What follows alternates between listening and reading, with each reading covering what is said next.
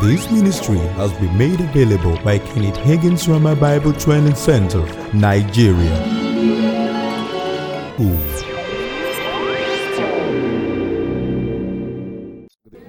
Let's, let's open up with a word of prayer. Heavenly Father, we, we thank you for your presence in our midst. Thank you because you choose to dwell in us individually and corporately as a body of believers. We open up ourselves to mindful that your desire is to reveal yourself in and through us today. For those seeking and trusting you for direction, I ask for a witness of your spirit on steps to take. For those preparing for ministry, we ask, oh God, that you help us to see that we were designed to keep company with you. We're designed to be available to you, a tool in your hand to extend your love to the ends of the earth. We thank you for your power that is present. Thank you for healing that is already at work. Thank you for deliverance. Thank you because the entrance of your word brings light to the simple. We humble ourselves to the authority of your word. We yield ourselves to the working of your spirit in this place. That over this next 12 sessions, you will help us see the truths of the strength of faith and its ability to access all that Jesus died for on the cross. And we'll be careful to give all the glory and honor to the matchless name of Jesus. In Jesus' name we pray. Amen. It's an honor. This class is full. And I figure it's because it's a taster session. Um, I, am trying to get my bearing time wise, so when the bell comes, that's the, my first sense of time. Um, objective, this class is Faith Foundations. Faith Foundations is one of two foundational faith classes you will take in Rhema as a student in your first and second year. So I believe there's a second year faith class. The objective of this class is um, to lay a stronger foundation upon which you can build a life of faith. There's a reason we're called Rhema. There's a reason our logo is the faith shield. And beyond that, we're persuaded that there's something about faith that is central to the life of not just a believer, but of a minister of the gospel of Jesus Christ. The objectives of this course include to impart, to impart the spirit of faith that builds in you the core belief that all things are possible to him who believes. Secondly, to impart sound doctrine on the subject of faith. At the completion of this course, each student will be familiar with the following the importance of a stronger faith foundation,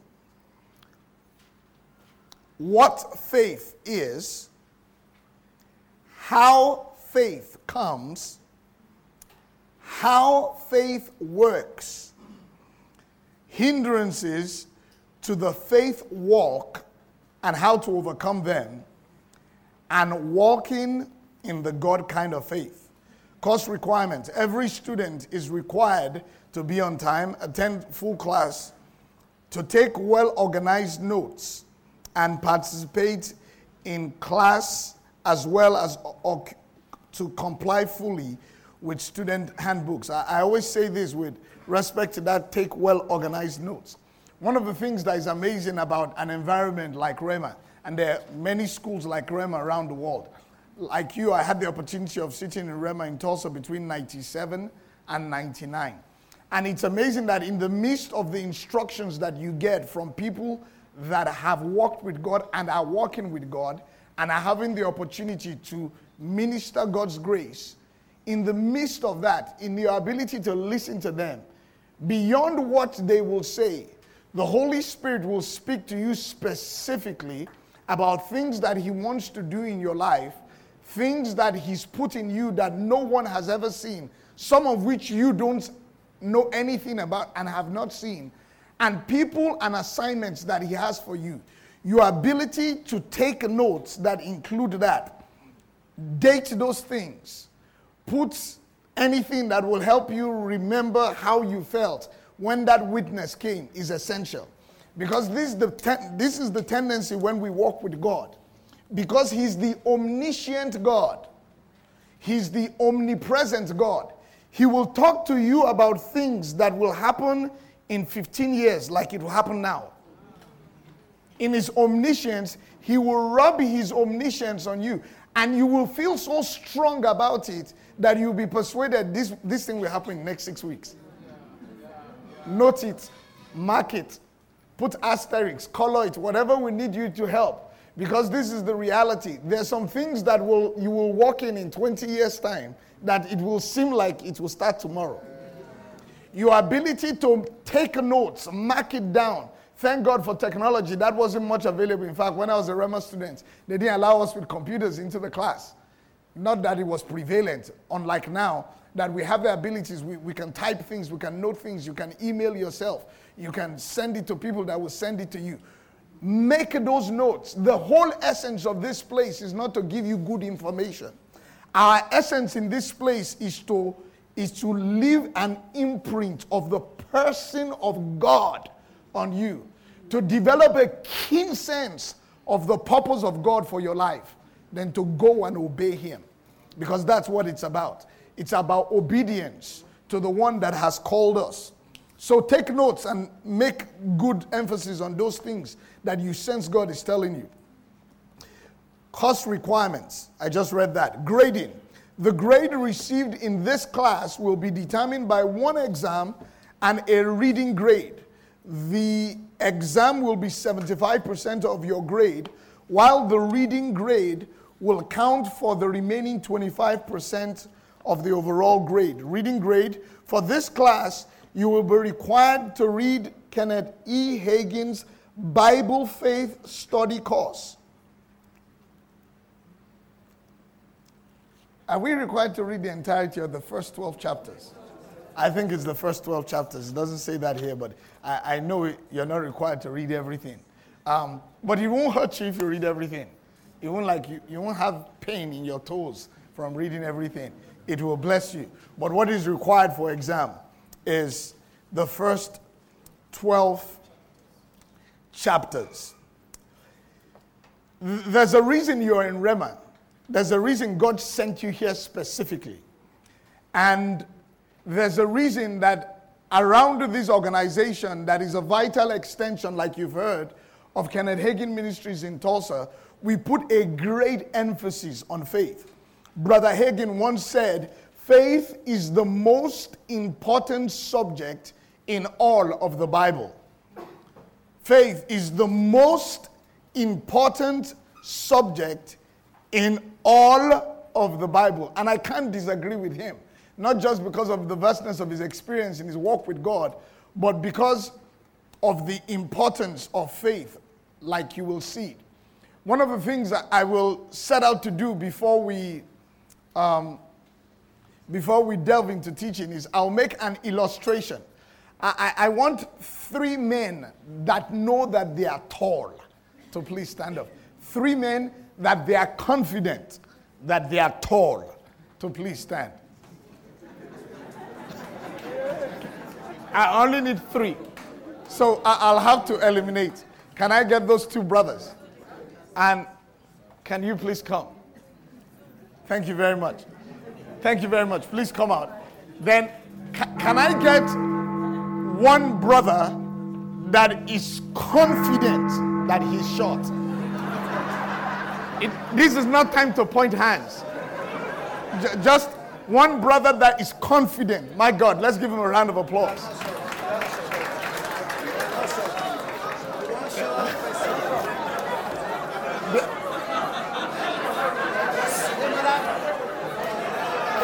Okay, my brothers come. Thank you very much. Um, I need the three tall brothers to stand akimbo and facing one another in a sense, one another, be confer, hold your hands like that, and spread out a little bit. Spread out a little bit. This illustration is important. Thank you, Olga. Spread out a little bit if you bend your heads and almost form like a, a covering, a canopy spread out. One of the distinctives of the Christian faith, not just the religion that has made, been made out of Christianity, is the conviction of one God, one being manifest in three persons. One being manifest in three distinct persons. You will not find this word in the Bible, but it is what we have come theologically to embrace the Trinity. Three distinct persons, yet one being God. It's interesting because sometimes it's blind to our thinking, but in the very first chapter of the book of Genesis, this thought of a triune God, three times we see in Genesis chapter 1. The word Elohim, in the beginning, God, is a plural compound word. One that is more than one, yet refers to one. Elohim. In the beginning, Elohim created. 126. And God said, Let us, which us was that? The, the Godhead. Let us make man in our own image and after our likeness. The creation of man was born out of a desire of, he's not short enough apparently, of the triune God that has always been in perfect fellowship with one another to create a being to share their oneness, their love, and the wealth of their personhood with. The reason for the creation of man is the desire of the all knowing, all powerful, all good God in his desire to share the wealth of his Godheadness with mankind. The Godhead is a community of love, in love, absolute union, absolute oneness. It, eh, brothers, if you linger a little bit, just linger. It may, it may at least till the end of this session. Theologically, we say omnipotence, omniscient, omnipresent, and this is the part we struggle with more than anything else. Omni benevolent that an all powerful God, being the source of all power and having all power, not ruling by authority, but ruling by raw, brutal power. A God that scripture says in Ephesians 1 walks all things after the counsel of his will. That means everything in all of creation will yield to his will that which he wills, everything one day will yield to. An all powerful God, an all knowing God that is the source of not all knowledge, wisdom, understanding, insight. The source of all knowledge is found completely in all three persons. Omnipresent. Not just being in all places at the same time, but being in all places at all times in all time. That means he's not only perfectly in Abuja on the 13th of November at 13 past 6, simultaneously, he's in Rio de Janeiro in the exact same time, simultaneously, is in Beijing, China, in the exact same time. Yet, also in Abuja simultaneously, in 1325, November 13th, at the exact time. And absolutely in Abuja in 2056, in the exact same time. An omnipresent God. Then an omnibenevolent God. A God that omni Latin word for all. Benevolent, good. Volent, will. A God that all he ever wills towards you is only always good. Only always good. Only always good. This is the interesting thing. Ephesians chapter 1 tells us that he was, Jesus was the lamb. Let's assume he wants to be the father. I feel it in him. So let's assume he's the father. Let's assume he is God the Word. God the Father, God the Word, that entered into the human experience and became flesh and became God the Son. But eternally, he was the Word. God the Holy Spirit. And this all powerful God, before the foundations of the earth, in their all knowingness, before man was created, knew that man would fall and need a savior. And he became the lamb that was slain before the foundations of the world. That's the God we're dealing with.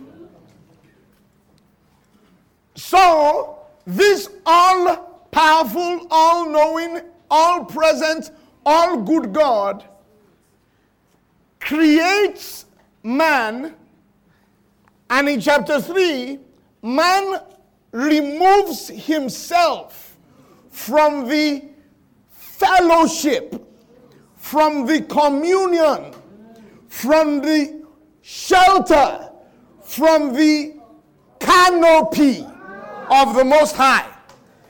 Because he takes a nature contrary to the nature of the Godhead.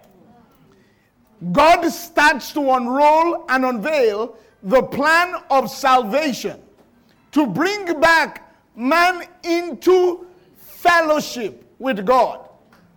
And through the sacrifice, by the mercy and grace of God,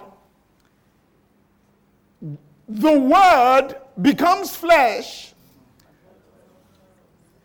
takes man's place in hell, pays the debt that we owe.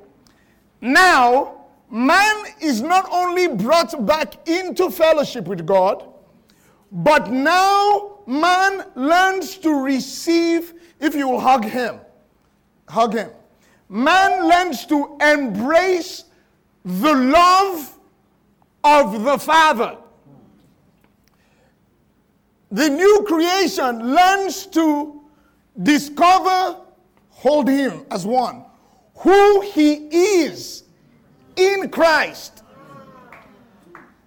and learns to yield to the person, hold him from the side, the person of the Holy Spirit to lead and guide in all that the Godhead has available for him or her. Thank you very much, gentlemen. You may be seated.